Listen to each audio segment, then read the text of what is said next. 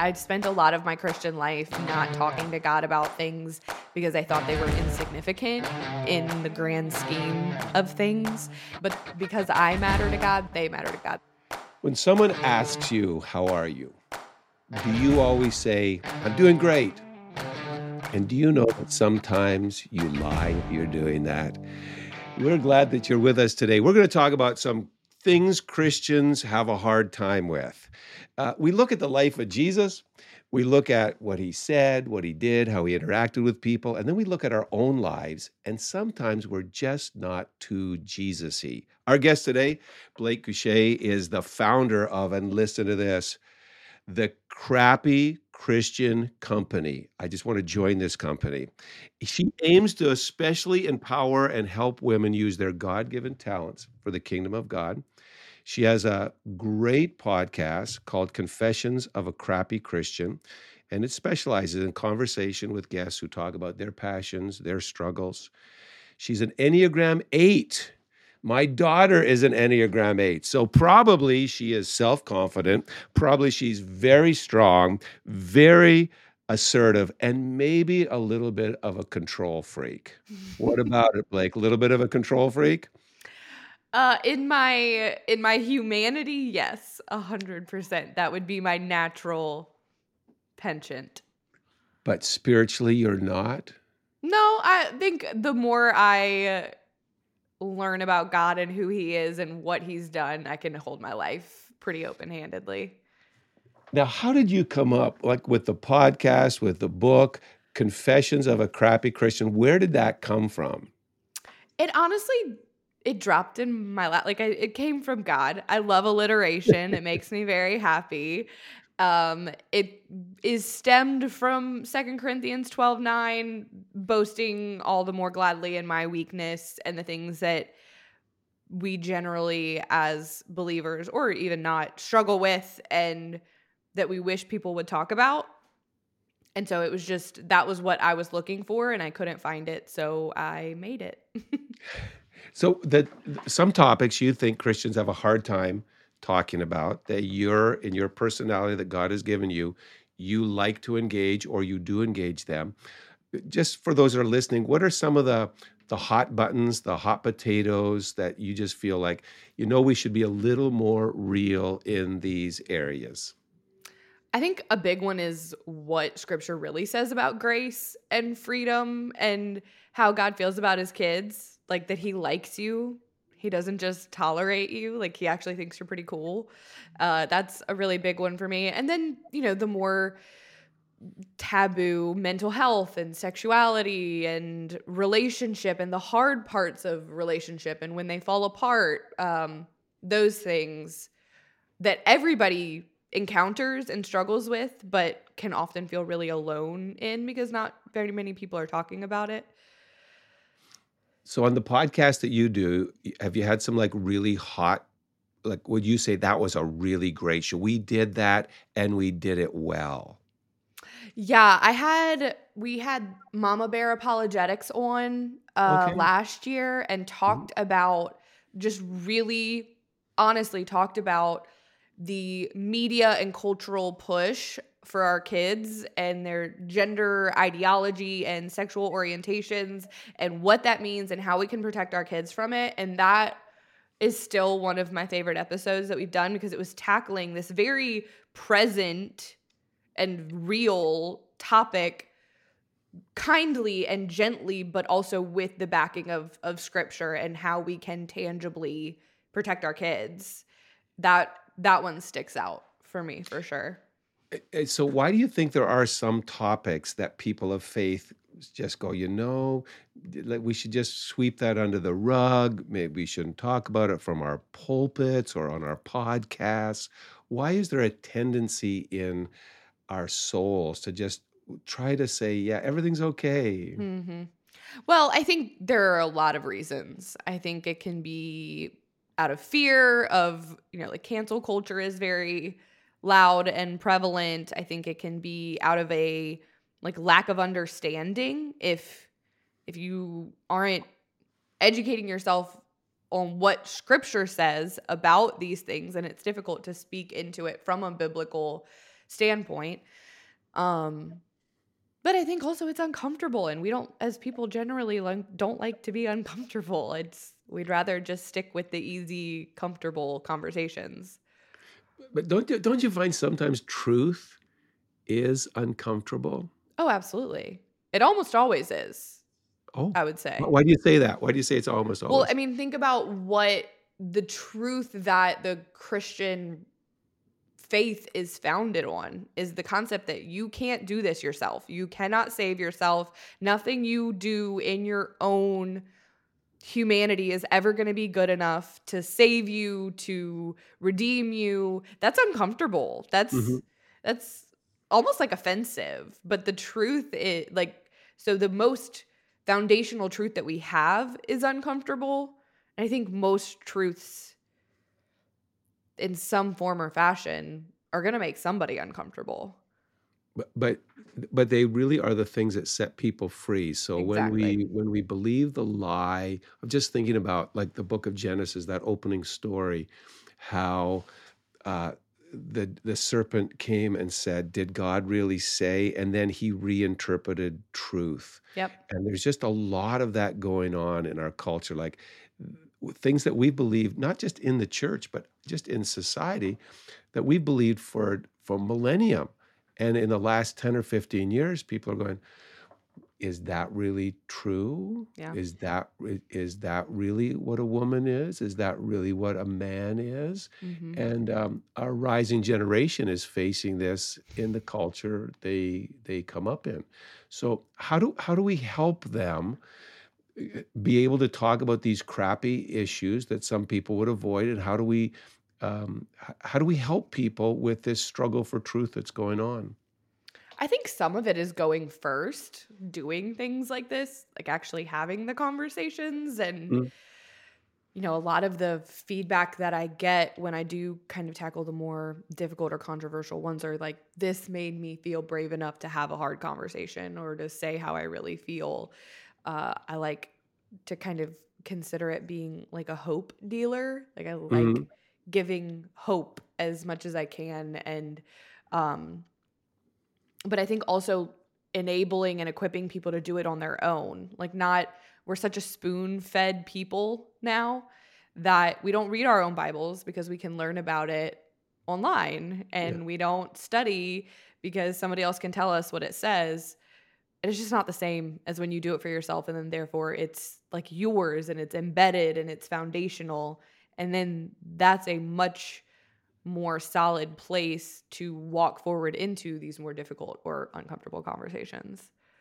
So, when you are planning a podcast or maybe even the chapters that were in your book, uh, do you like especially look for areas that would say this is going to be one that other people are not talking about and I want to?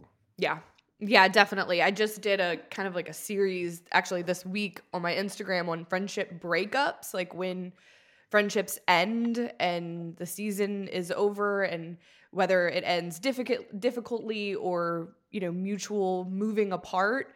And there's so many people online talking about friendship but nobody's talking about like friendships end. And sometimes it's messy and sometimes it's mutual and it's fine. And so i definitely tend to lean towards more towards having those conversations so is it appropriate to break up by text Mm. Your thoughts? Oh, I don't know. I think that's so situationally dependent. Uh, Seriously? I thought that would be a yes or no answer for me. No, so. I think like because I have before. Oh, okay. But wow. it was after months of phone calls and FaceTime calls that just were getting us absolutely nowhere that and I'm a better right like I sometimes write my feelings better than I say them. Yes. And so I finally just got to a point where I was like I can't do this anymore. And it was in a text message. So that's why you have mixed feelings on it. Yeah. Yeah. You have participated in it. Yeah. And it it worked for you, obviously. Yeah. Yeah. I so don't think like that's the way to to raise the issue the first time ever, like in a relationship. But I don't know. Sometimes communication breaks down far enough. Well, I guess I, I don't know. I know it's very personal. I guess he just wasn't getting it. Like I would start to get the hints. I would think if it was like month after month after month after month after month after month. Yeah. And so was that the last communication then? That text and it was done? Uh, this was actually in a friendship. Um, Okay. and no, no, they reached out later to like let me know something else hurtful. So it was a it was a mess. So, so the, the title of your book is long, uh, Confessions of a Crappy Christian. Then the subtitle, Real Life Talk About Things Christians Aren't Sure We're Supposed to Talk About and Why They Matter to God. So these issues, why do they, why do you think they matter to God? Because we matter to him. Mm. And there isn't, I'd spent a lot of my Christian life not talking to God about things because I thought they were insignificant in the grand scheme of things.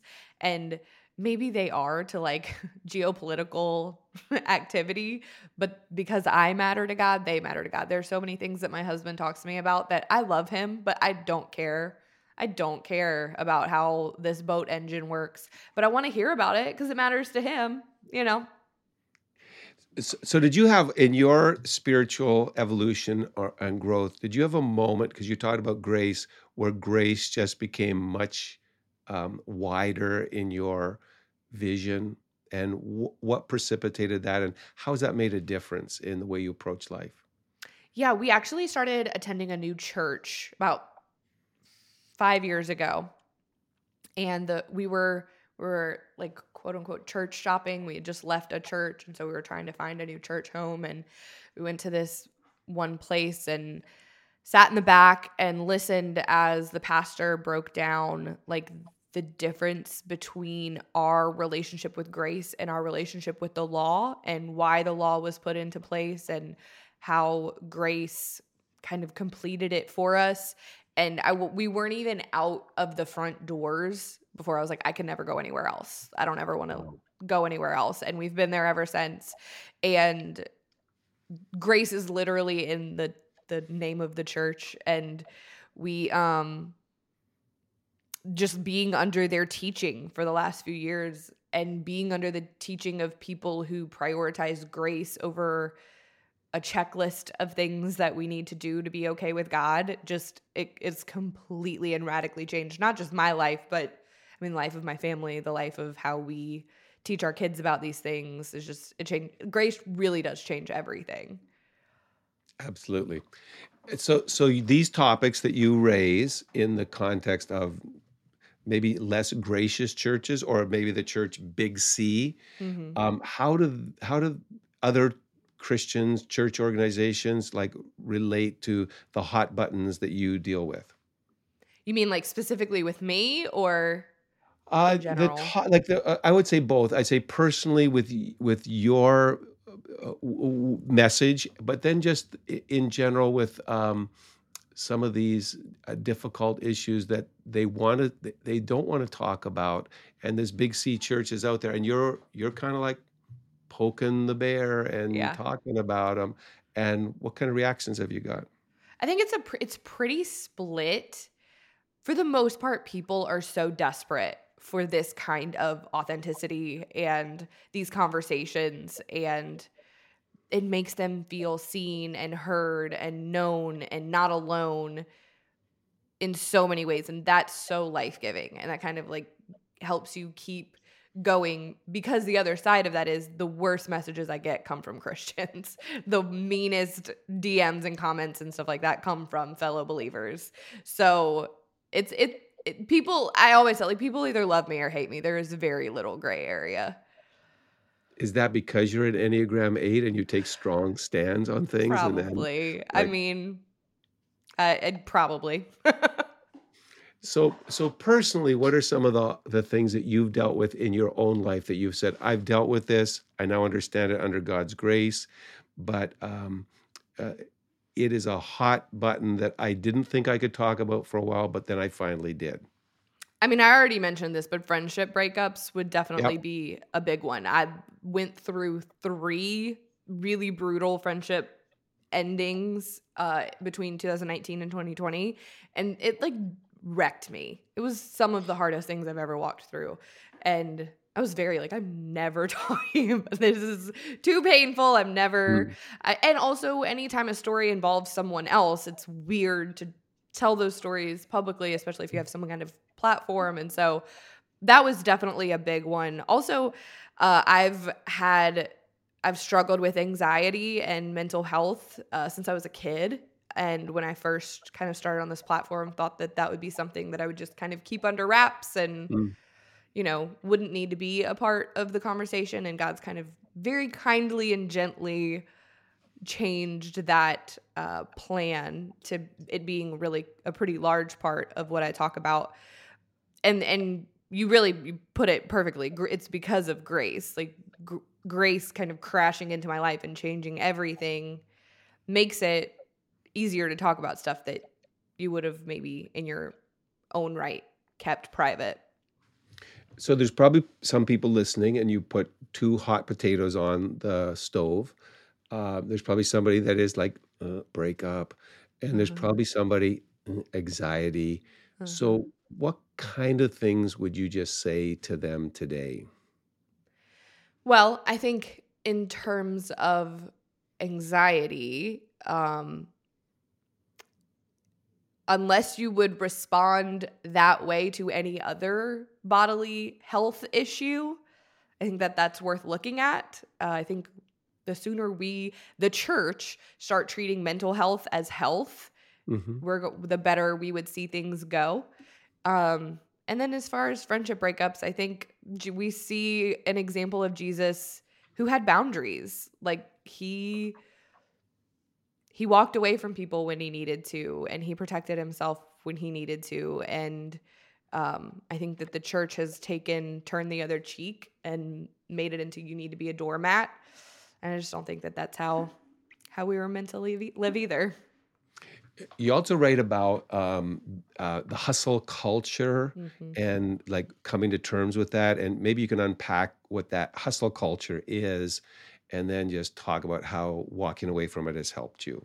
Yeah, I, in like 2017, 18, I got really into this idea of my husband worked really, really long hours and at a really stressful job, and we were apart a lot. And so I was like, I'm gonna do something. I'm gonna make something that will alleviate some of that some of that pressure for him. And we had two really young kids and i worked myself to death. I was mm-hmm. i'd started a uh, wedding planning and coordinating business. Um, i was just bossing people around which was ideal for my personality type. Um, but i also had two young kids at home. Actually that's not true. One young kid at home and was pregnant worked my last uh, 12 hour day 36 weeks pregnant with my youngest and just kind of crashed and burned and physically and mentally and realized that this is not sustainable. And even though I knew Jesus at the time was trying to do it all like it was like I wasn't trusting that God had anything else for my family. And so it was going to be up to me to make it and create it. And if it was up to me then it was going to take all of everything. And I kind of just had to like lay it all down and my hopes and my dreams and not give up on them, but just hold them a little bit more loosely and not try to force a timeline or an idea. Uh, and then about a year or two later, started Confessions of a Crappy Christian, the podcast, and it took off. And actually, my husband retired from his full time job in May. And so, but it wasn't until I stopped trying to do it my way and out of my abilities and like quieted myself and asked like god what do you want for my family? What do you want what what do you want me to be doing? Is this even actually is this your idea or is this my idea? You know? Um kind of just completely it radically changed the way that i work and the way that i approach work and approach life in general. So, do you feel like the hustle culture was other people's expectations of you, or did you put them on yourself and they just didn't come from God?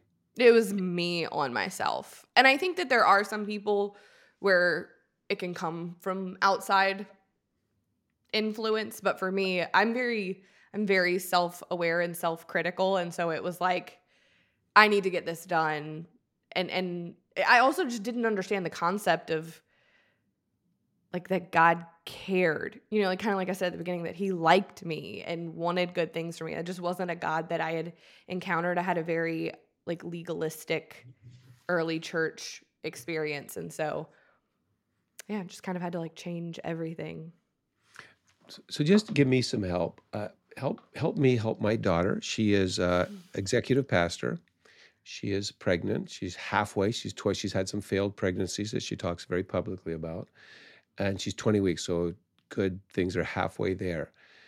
Um, but she's she's got all this workload, and then she's got pregnant. She's going to be in 37 weeks in a few mm-hmm. weeks.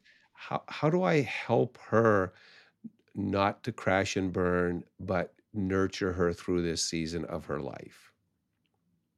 You said she's an eight too.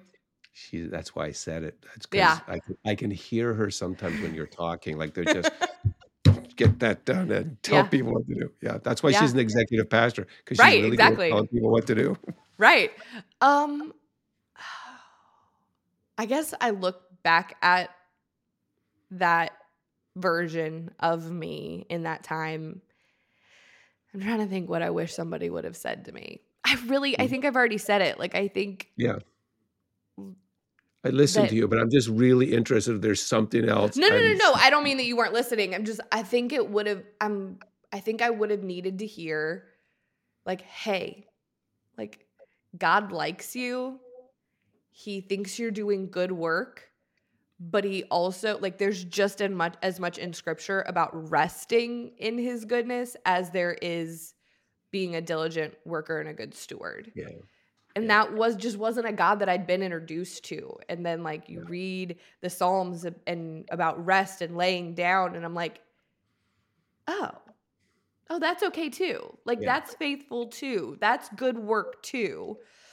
But i will tell you sometimes i think any especially female personalities like mine sometimes we just have to crash and burn unfortunately. Like sometimes we just have to think we have to learn the lesson the hard way so yeah, I've been listening to John Mark Comer. I don't know if you follow him at all mm-hmm. out of uh, the West, and he has just some great. Uh, well, Gracie's great on grace, and great on rest and Sabbath and taking time to be refreshed. So, I try to help push her because sometimes you don't get it from your dad, but sometimes you have to get it from other people. Yeah, just trying to help help her help her along. Absolutely. Yeah.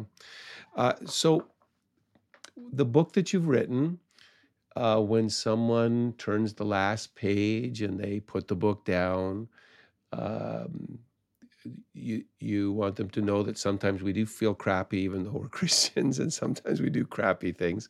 What do you want people to know as they um, put the book down and walk away? What what are the takeaways you'd like them to have?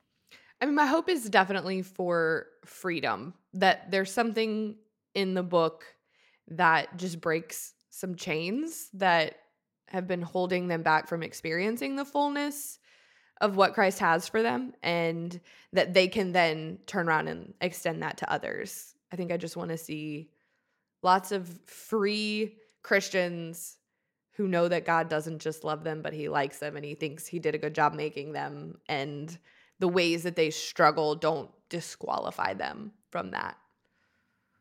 And that is beautiful. Grace is unmerited favor. It is a gift that you cannot earn and cannot deserve, and God wants us to receive it. So let's Amen. thank you so much for being with us. Thank you for your heart, your passion, your ministry, and for encouraging people that when they feel like crappy Christians, there still is hope for them. Thanks for being with us, Blake. Thanks for having me. I'm Scott Young. This is the Influencers Podcast. Let me encourage you to keep on influencing your world to change your neighborhood and to extend that to the nations. You are called to be salt and light in a dark world, and we need you. Thanks for being a part. We hope you enjoyed this episode of the Influencers Podcast on the Charisma Podcast Network. If you enjoy our content, we would love for you to subscribe and have the opportunity to tune in to future podcasts. You can follow us on all social media platforms at the Influencers Podcast Official. You can stay up to date, hear more inspiring content, and unlock your full potential as an influencer. Remember to use your influence to create lasting change that draws the world closer to Jesus.